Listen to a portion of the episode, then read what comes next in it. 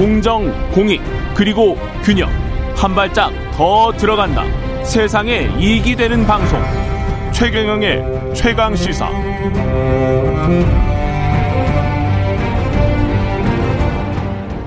네, 더불어민주당 이재명 상임고문 그리고 안철수 대통령직 인수위원회 위원장 어제 나란히 보궐선거 출마 공식화했고요.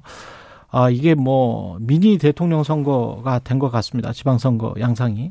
김용태 국민의힘 최고위원 어, 스튜디오에 나와 있습니다. 안녕하십니까? 안녕하십니까? 김용태입니다. 예. 처음 뵙습니다. 예. 지금 이번에 지방선거 체제에서는 국민의힘에서 선대위 부위원장 또 중책을 맡으셨네요. 예, 예. 예. 지방선거의 의미는 뭐라고 보세요? 글쎄 선거는 항상 심판이라고 생각하고 있고요. 음. 어, 민주당이 지금 대선 불복을 보이는 것처럼 보이는데 이번 지방선거에서 다시 한번 국민들께서 심판해 주실 것이라고 믿고 있습니다. 네. 어, 민주당이 대선에서 왜 졌는지를 좀 명확하게 반성했더라면 저는 음. 검수완박 같은 법안을 민주당이 밀어붙이지 못했을 거라고 생각하고 있고요. 이번 지방선거에서 어, 많은 국민들께서 다시 한번 민주당을 심판해 주셔야 민주당도 반성하고 과거의 민주당의 가치를 되찾는 정당으로 혁신할 수 있지 않을까 생각합니다. 이재명 상임 고문이 이제 인천 계양 보궐선거 출마를 공식 선언했고요. 지난 주말에. 그 이준석 대표도 비판을 하고 예. 국민의힘 비판을 많이 하는데 어려운 지방선거를 승리로 이끌기 위해서 위험한 정면 돌파를 결심했다. 이게 이제 출마의 변인데 어떻게 들으셨어요? 글쎄요, 저는 어제 그 출마의 변 중에 음. 심판자는 선택을 받았고, 음. 뭐 지역 일구는 뭐 선택받지 못했다라는 대선 불복에 말씀하시는데요. 저는 아. 굉장히 상식적이지 못하다, 자신만의 세계에 gat혀 있다고 생각했고요. 음. 저는 안타깝게도 이재명 후보님께서 어, 정치적 사망을 본인 스스로 결단하셨다라고 생각됩니다. 왜냐하면 네. 누가 봐도 이게 독이 든 선배인 걸 다 알고 있거든요. 독이 든 선배다. 이 독이라는 네. 것을 결국 이재명 후보를 좀 먹을 거고요. 음. 한번 생각해 보십시오. 저희가 이번 지방선거에서 이재명 후보께서 총괄 선대위원장을 같이 맡으셨어요. 어, 지방선거, 대통령 선거가 있는 다음에 지방선거는 아무래도 여당에 유리한 선거고, 음. 굉장히 민주당이 불리한 선거일 수밖에 없는데, 네. 어떻게든 민주당이 만약에 패배하면, 어, 총괄선대위원장으로서 어떤 형태로든 책임을 지셔야 할 거고요. 그렇겠죠. 2년 뒤에 또 총선이 있거든요. 예. 어, 여기에서도 분명히 이재명 후보가 어, 책임을 지셔야 될 부분이 있을 거고요. 또다시 대선 전에 어. 지방선거 한 번 더 있습니다. 그러니까 굉장히 많은 선거, 대선까지 5년이 남은 선거 기간 동안 어, 지선 두 번과 총선이 한 번 남아 있는데 음. 너무 이르게 등판하면서 결국엔 책임질 일만 남아 있는데 음. 이재명 후보께서 어, 방탄을 위해서 너무 개인적인 명분을 명분 없는 행동을 했다고 저는 생각되고요. 결국에 이 모든 것은 이번 재보궐에서 이재명 후보께서 이긴다 하더라도 저는 어, 정치적으로는 어, 사망의 길로 들어섰다 생각됩니다. 방탄용이다. 예, 예. 잘못된 아. 결정이라고 생각하고 있고요. 예. 이재명 후보의 출마를 독려하신 분들이 주변에 계신다면 전 그분들을 멀리 하셔야 된다고 생각합니다. 예. 지난번 대선에 이 광역 자치단체장별로 보면 10대 7이었거든요. 예. 국민의힘이 10이었고. 그런데 이제 이재명 후보는 과반 정도가 목표다. 이렇게 이야기를 했어요. 그러면 17개니까 뭐 9석 정도 될 거예요. 예. 9개나 최소 8개 정도는 해야 민주당은 이제 예. 체면이 서는 그렇죠. 이재명 예. 후보 입장에서는 체면이 선다고 보는데 예. 국민의힘은 그거는 어, 안 될 것이다. 이렇게 지금 판세를 생각을 뭐 지금 하시는 검수 완박에 대해서 많은 국민들께서 그러니까 검수 완박의 찬반을 이야기하고 싶은 것이 아니라요. 음. 어, 민주주의가 합의하고 어, 설득과 대화의 과정이 전제되어야 하는데 민주당이 음. 보여준 입법 독주 행태가 저는 많은 국민들께서 이번 지방선거에서 심판해 주실 거라고 믿고 있고요. 음. 어, 그런 과정에서 이재명 후보께서 너무 이르게 등판했다. 이렇게 음. 생각합니다. 그리고 어, 앞으로 5년 남은 기간 동안 다음 대선을 준비하신다면 새로운 무엇인가를 보여주셔야 되는데 네. 야당의 국회의원으로서 과연 국민들께 어떤 새로운 모습을 보여주실 수 있을지 잘 미지수고요. 네. 결국에는 소모되는 일만 남았다 이렇게 생각됩니다. 그래서 안타깝다고 생각합니다. 과거에 어. 대통령 선거에서 패배하신 분들이 왜 짧게는 2년 많게는 3년 뒤에 어, 등판하셨던 것을 본다면 왜 그런지 다 이유가 있는 거거든요. 근데 음. 너무 이례적으로 일찍 등판하신 게 이유가 있지 않나. 그것이 좀 방탄이라고 생각되고 예. 좀 안타까울 뿐이라고 생각합니다. 안철수 인수위 위원장도 그 예, 예. 상대 후보가 국민의힘 입장에서 예, 상대 예. 후보죠. 만만치는 않은데 그 어떻게 평가를 하십니까? 저는 안철수 후보는 이재명 후보와 좀 다르다고 생각됩니다. 왜냐하면 음. 저희가 선거에서 이겼고 또 윤석열 정부의 공동 정부의 한 몫으로 윤석열 정부의 어, 성공을 위해서 같이 책임을 지셔야 된다고 생각됩니다. 그렇기 때문에 원내에 진입하셔서 윤석열 정부를 지원하실 책임이 있는 분이라고 생각되고 있고요.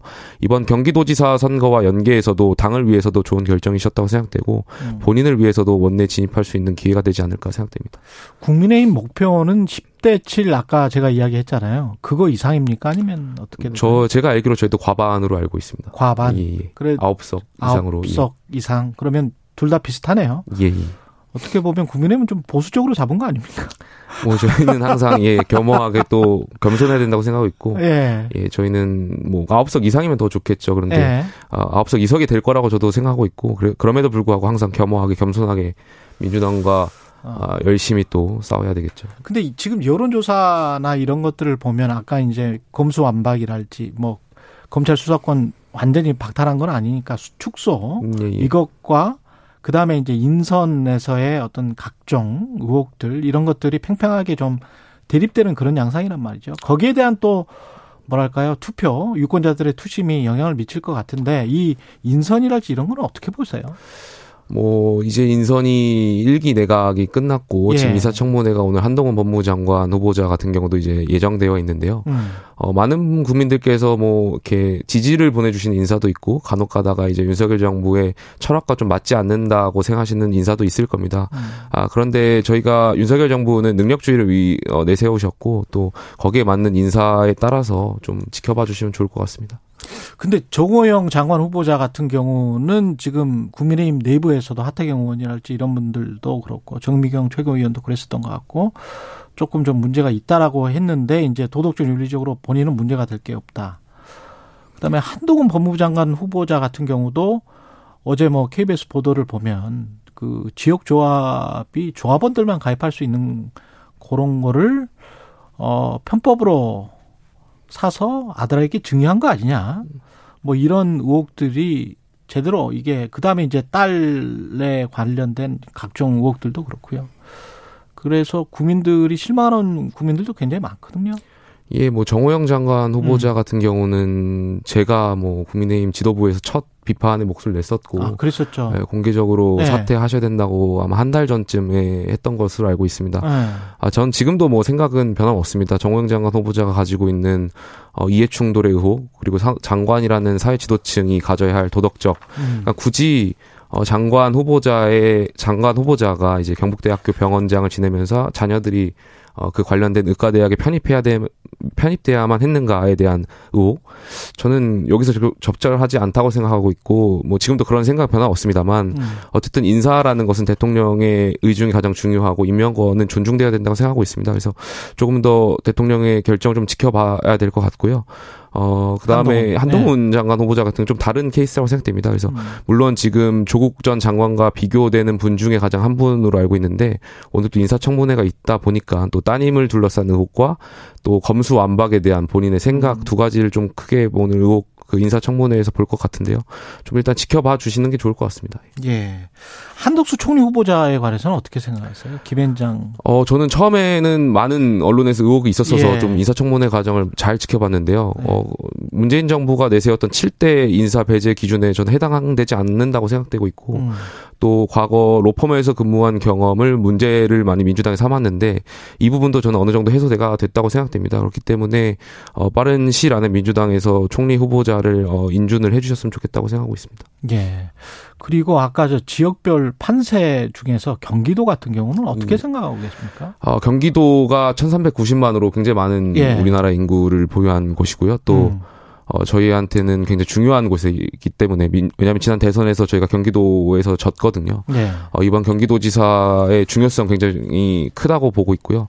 어, 지금 각종 여론조사에서 뭐 이렇게 경쟁적으로 많이 뜨거운 선거를 보여주고 있는데 이번 분당갑에 안철수 위원장이 출마하시면서 또 음. 인천에 이재명 후보께서 또 출마하시면서 경기도지사 선거가 많은 국민들께 어, 이렇게 관심을 받지 않을까 생각하고 있고 그런 측면에서는 어, 좋게 평가하고 있습니다. 왜냐 왜냐하면 지방선거가 대통령 선거에 비해서 투표율이 저조한데 네. 어, 많은 국민들께서 좀 관심을 가지고 경기도지사 선거를 좀 적극적으로 해주셨으면 좋겠습니다. 그리고 이제 집무실 이전을 한단 말이죠. 그리고 관저도 뭐 몇 달 안에 그렇게 할 거고 그렇게 되면 이제 교통체증이랄지 그다음에 5월 10일부터 6월 1일까지 이 사이에서 약간 좀 뭐 시스템의 삐걱거림 그런 것도 좀 걱정되지 않습니까? 국민의힘 내부에서는? 어, 뭐 처음부터 잘할 수는 없을 거라고 예. 생각되고 있고요. 말씀하신 대로 어, 시행착오를 걸거 나가겠죠. 그런데 예. 어, 대통령 당선인께서 청와대를 국민들께 드리겠다라는 의지가 워낙 강하셨기 때문에 이 음. 의지를 좀 약속을 지킨다는 측면에서 많은 국민들께서 평가해 주셨으면 좋겠습니다. 예. 마지막으로 문재인 정부 5년 어떻게 평가하시는지? 아, 물론 평가는 뭐 박하게 하겠죠. 뭐 갈라치기를 하셨고 선동을 하셨고 네. 내로남불의 상징이었죠. 근데 어쨌든 저는 대통령직 국가 원수에 대한 존중은 필요하다고 생각하고 있고요. 뭐 어, 평가는 좀 이렇게 부정적으로 드리고 싶지만 그래도 그럼에도 불구하고 대통령께서 참 고생하셨다라는 말씀 드리고 싶습니다. 네. 김용태 국민의힘 최고위원이었습니다. 고맙습니다. 네, 감사합니다. 네.